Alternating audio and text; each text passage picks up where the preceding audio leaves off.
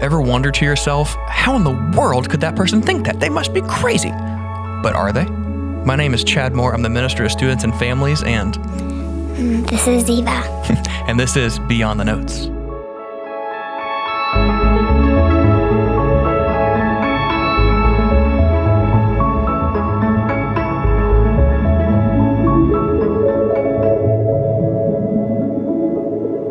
Welcome to this week's episode of Beyond the Notes. My name is Chad Moore, and I'm joined today by my daughter Eva. And uh, she is six years old in first grade here at SFCA, and she's going to help us out just a little bit. We were talking about crazy things, right? We talked on Sunday about truth and kind of the nature of truth. And there, we hear so many crazy things all throughout the day and every week. And Eva, have you ever heard anything crazy? Yes. Can you tell me about one of those things? Um, one time somebody told me that they they got necklace from a mermaid. What? That's crazy. Did you hear anything else that was crazy?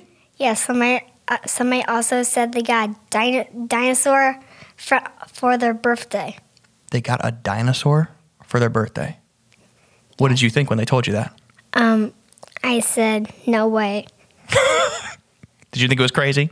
Yes. Did you did you think it was true? No. Why not? Because a long time ago, um, di- dinosaurs were real, but now they aren't. Okay. Gotcha. Because you're like, what? There's not dinosaurs walking around. That's crazy. Yeah. Well, thank you. For, thank you for that help. You know, we we hear so many different things all throughout our lives that just sound so crazy. But a lot of times, those things that sound crazy aren't actually crazy. They're actually logical conclusions that people come to, but they are working off of faulty premises or premises off the bottom, right? Their foundation is wrong. And so a conclusion can actually be logical and wrong. You know, Paul encourages us in, Colossians chapter 2. He says, See to it that no one takes you captive by philosophy and empty deceit, according to human tradition, according to the elemental spirits of the world, and not according to Christ. For in him the whole fullness of deity dwells bodily, and you have been filled in him who is the head of all rule and authority. You know, there's a lot of conclusions people come to that we kind of initially write off as as well, that's crazy. I can't believe they think that. But a lot of times, if you track it back, you can think through the logic that someone has applied. And the problem is they've they've started at the wrong spot.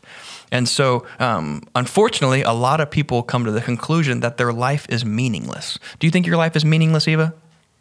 Um, no. No, right? Um, do you live for Jesus and for God? Yes. Yeah. Did God create you? Yes. Yeah, and he created you with for a reason, right? Yes. Yeah, but unfortunately there's a lot of people that come to the conclusion and they make this statement, my life is meaningless. And it can sound crazy to us, but we try to understand where they're coming from because they're actually follow, they think that they've come to a logical conclusion and I would argue that sometimes they have. You see if they don't believe that there is a God, if they believe that they were just here genetically by accident, by natural processes, then they come to a natural conclusion, a logical conclusion based on that foundation that their life is meaningless. And they walk around and they look around and they and they think about how they're not here for a purpose.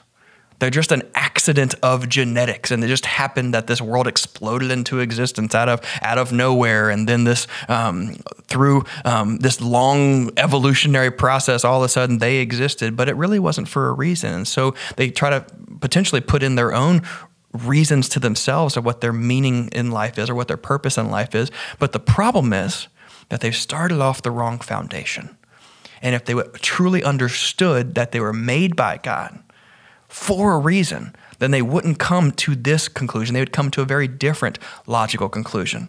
You know, I think it's beautiful in, in Psalm 139 when it says, For you formed my inward parts, you knitted me together in my mother's womb.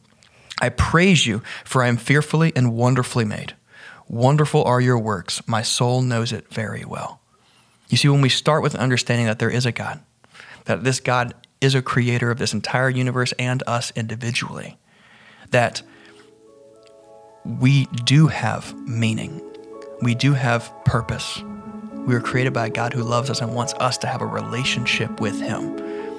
And maybe the next time you hear something that sounds a little bit crazy, maybe it is crazy, or maybe it's simply a, a very flawed conclusion that someone thinks they've come to logically, and maybe there has been some logic along the way, but the problem is that we need to help them work their way back to some of their foundational ideas and concepts that they have started with and help them see the truth of this world, to help them see the truth of the gospel.